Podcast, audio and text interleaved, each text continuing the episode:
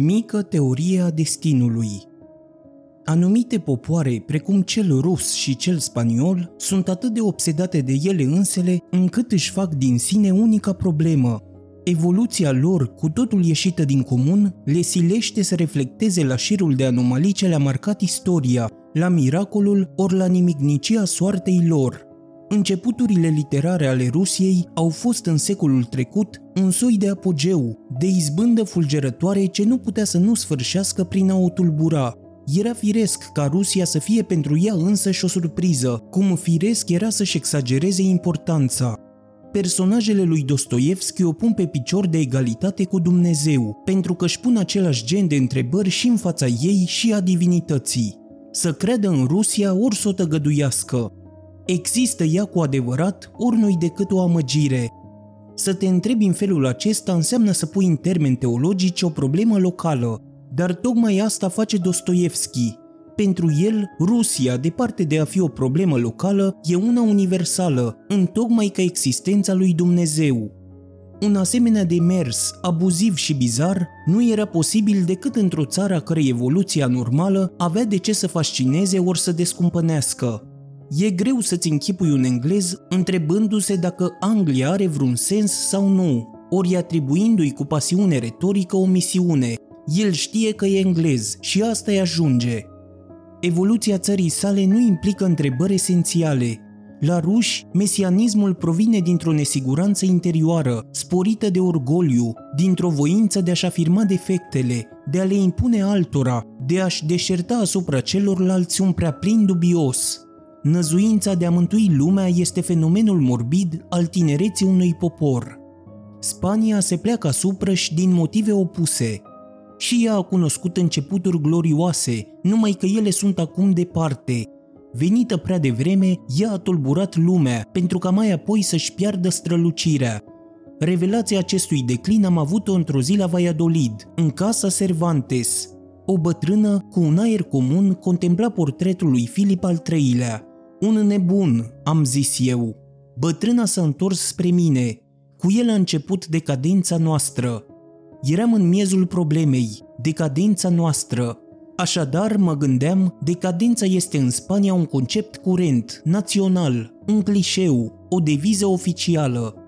Națiunea care în secolul al XVI-lea oferea lumii spectacolul splendorii și nebuniei sale, iată o ajuns-o să-și legifereze apatia, dacă ar fi dispus de timp, cu siguranță că ultimii romani ar fi făcut la fel.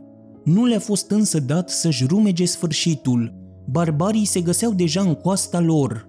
Mai dăruiți de soartă, spaniolii au avut răgazul trei secole să mediteze la nenorocirile lor și să se pătrundă de ele, Palavragii din disperare, improvizatori de iluzii, ei trăiesc într-un soi de asprime melodioasă, de ușurătate tragică, ce îi salvează de vulgaritate, de fericire și de reușită. Dacă într-o zi și-ar schimba vechile manii cu altele moderne, tot ar rămâne marcați de o atât de îndelungată absență. Incapabil să se adapteze la ritmul civilizației, abodnici sau anarhiști, ei n-ar putea să renunțe la inactualitatea lor – cum să ajungă din urmă celelalte națiuni, cum să fie la zi cu noutățile, când și-au secătuit partea cea mai bună a ființei, rumegând problema morții, cufundându-se în ea, făcând din ea o experiență viscerală. Coborând mereu către esențial, excesul de profunzime i-a pierdut. Nu i-ar preocupa într-atât ideea de decadență dacă ea n-ar traduce în termen de istorie marea lor slăbiciune pentru neant, obsesia pentru schelet, Nimic de mirare că pentru fiecare spaniol, Spania este problema lui personală. Citindu-l pe Gamvier, pe Unamuno sau Ortega, îți dai seama că Spania este un paradox ce îi privește direct și pe care nu izbutesc să-l readucă la o formulă rațională. Ei revin mereu la acest paradox, fascinați de insolubilul pe care le reprezintă, neputând să le rezolve prin analiză, meditează asupra lui Don Quixote, la care paradoxul este și mai insolubil, fiind un simbol. Nu ni putem imagina pe un Valery sau un Prost meditând la Franța pentru a se descoperi pe ei înșiși. Țară împlinită, fără sfâșieri majore, cum să provoace neliniști? Țară netragică, ea nu este un caz. Cunoscând reușita, împlinindu-și destinul, cum ar putea ea fi interesantă? Este meritul Spaniei de a propune un tip de dezvoltare insolită, un destin genial și neîncheiat. Ai zice, un rimbo încarnat într-o colectivitate. Gândiți-vă la frenezia cu care s-a lansat în goana după aur, la prăbușirea ei în anonimat. Gândiți-vă apoi la conquistadori, la banditismul și cu cernicia lor, la felul cum s-au însoțit la ei Evanghelia cu asasinatul, crucifixul cu pumnalul. În momentele sale de glorie, catolicismul a fost sângeros, așa cum bine ieșea de oricărei religii cu adevărat inspirate. Conchista și Inchiziția, fenomene paralele născute din grandioase vicii ale Spaniei. Atâta vreme cât a fost puternică, a excelat în masacre, punându-și în ele nu doar preocuparea pentru fast, dar și sensibilitatea cea mai adâncă. Numai popoarele crude au fericirea să se apropie de înse și zvoarele vieții, de freamătul, de tainițele ei ce înfierbântă. Viața nu-și dezvăluie esența decât unor ochi injectați de sânge. Cum să crezi în filozofii când știi ce apoase priviri se oglindesc în ele? Obiceiul raționamentului și al speculației este semnul unei vitalități subțiate și al unei degradări al afectivității. Gândesc cu metodă aceia doar care, favorizați de carențele lor, reușesc să uite de sine, să nu mai facă corp comun cu ideile pe care le susțin.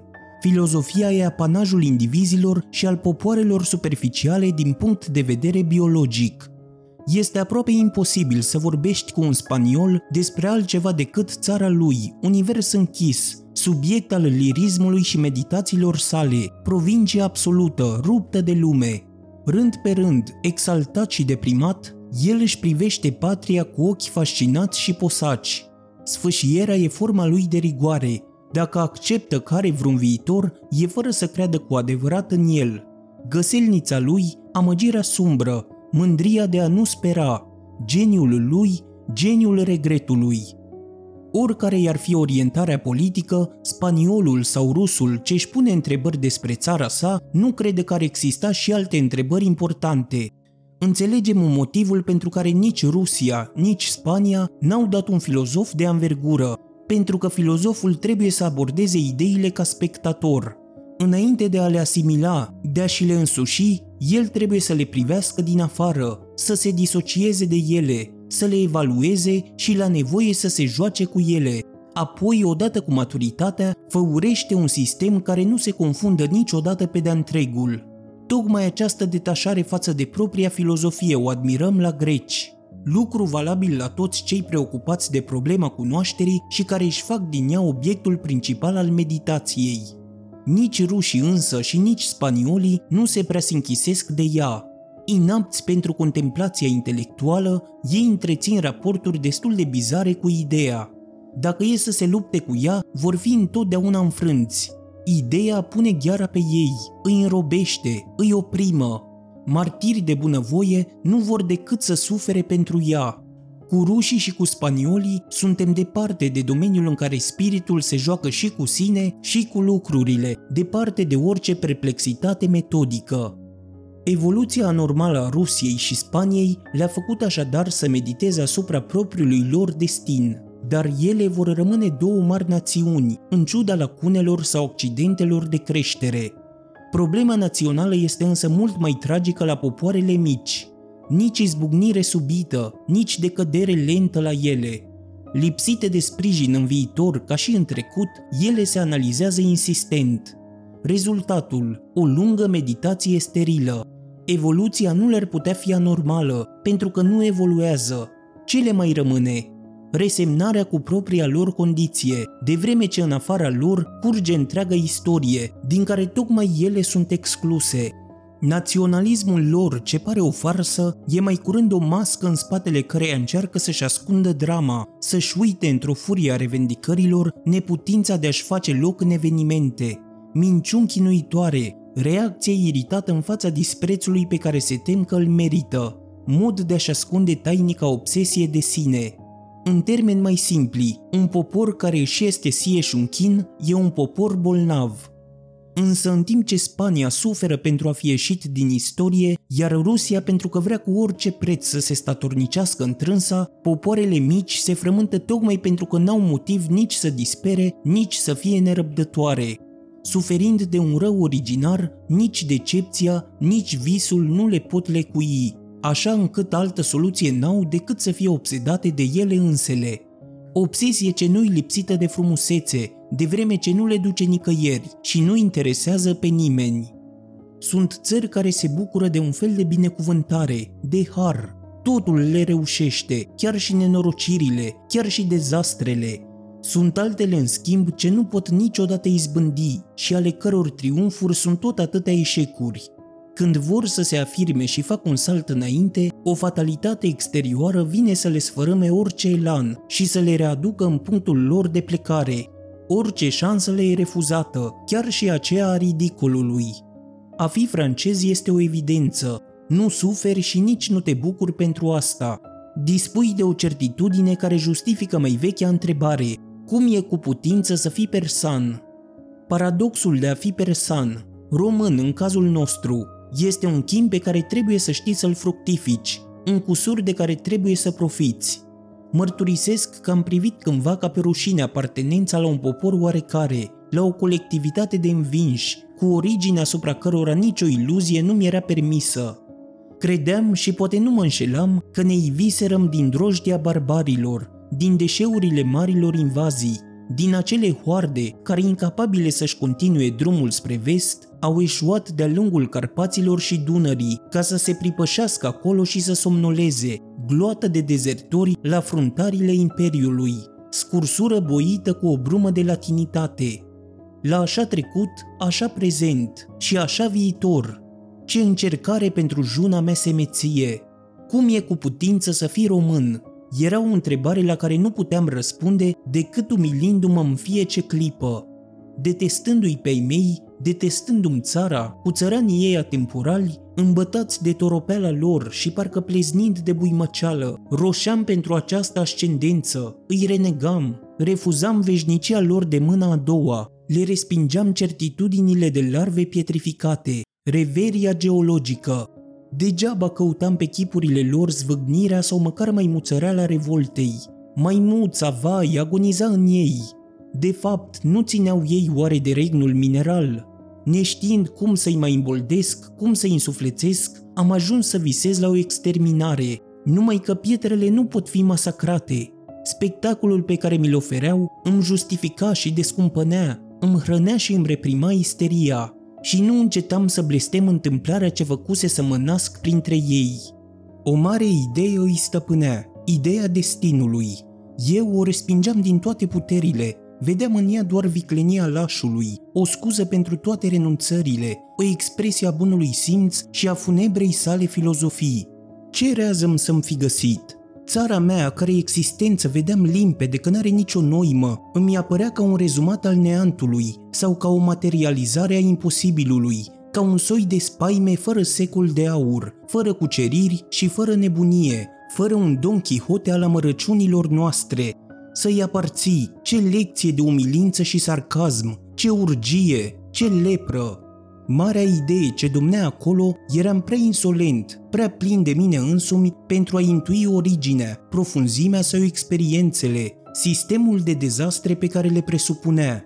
Aveam să o pricep doar mult mai târziu. Cum mi s-a strecurat în minte, n-aș putea spune, Cert este că atunci când am ajuns să o simt cu luciditate, m-am împăcat cu țara mea, care pe dată a încetat să mă mai obsedeze. Pentru a nu fi nevoie să acționeze, popoarele împilate se lasă în voia soartei, mântuire negativă și totodată mijloc de a interpreta evenimentele, filozofia istoriei de us cotidian, viziune deterministă cu temei afectiv, metafizică de circumstanță, Germanii sunt și ei sensibili la destin, fără să vadă totuși în el un principiu intervenind din afară, ci o putere care emanată din propria lor voință sfârșește prin a le scăpa și a se întoarce contra lor pentru a-i pierde.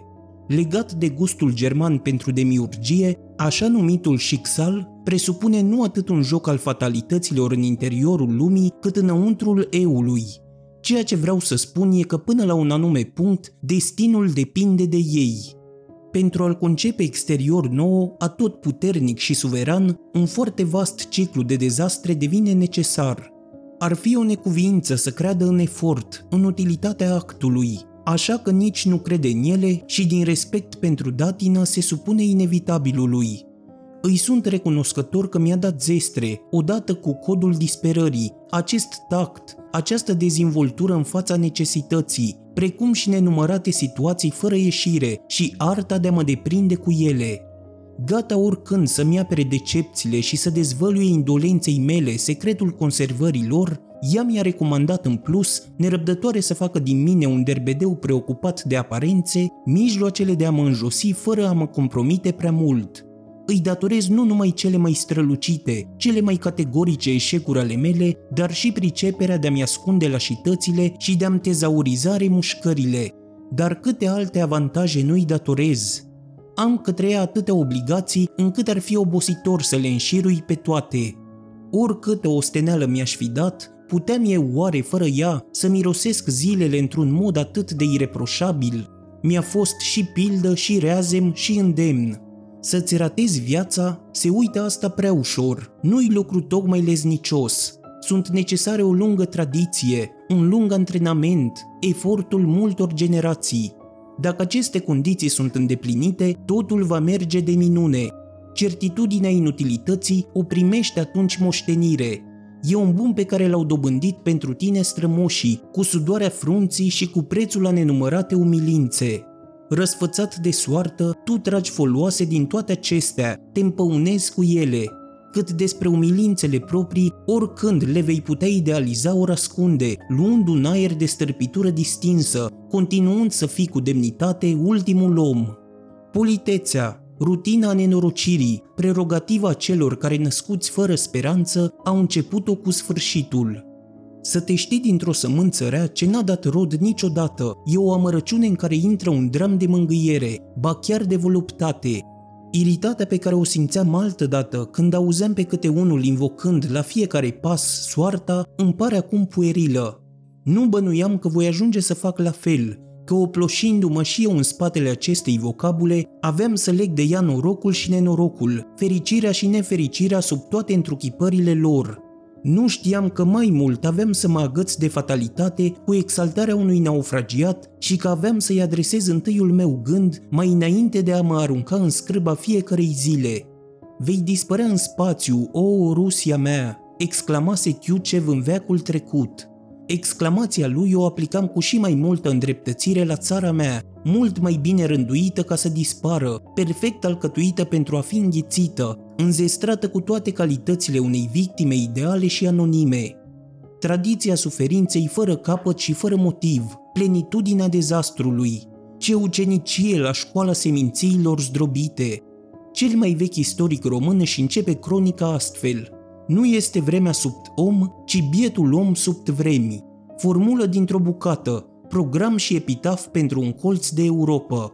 Pentru a prinde tonul sensibilității populare din țările sud-estului european, nu ai decât să-ți reamintești lamentările corului din tragedia antică. Printr-o tradiție inconștientă, un întreg spațiu etnic s-a pătruns de duhul acesta. Rutina oftatului și a nenorocului, jelania popoarelor mărunte în fața bestialității celor mari. Să ne ferim totuși de a ne plânge prea mult, nu-i oare încurajator să poți opune dezordinilor lumii, coerența mizerilor și înfrângerilor noastre? Și nu avem noi oare în fața diletantismului universal consolarea de a poseda în materie de suferință competența jopuiților de vii și a erudiților?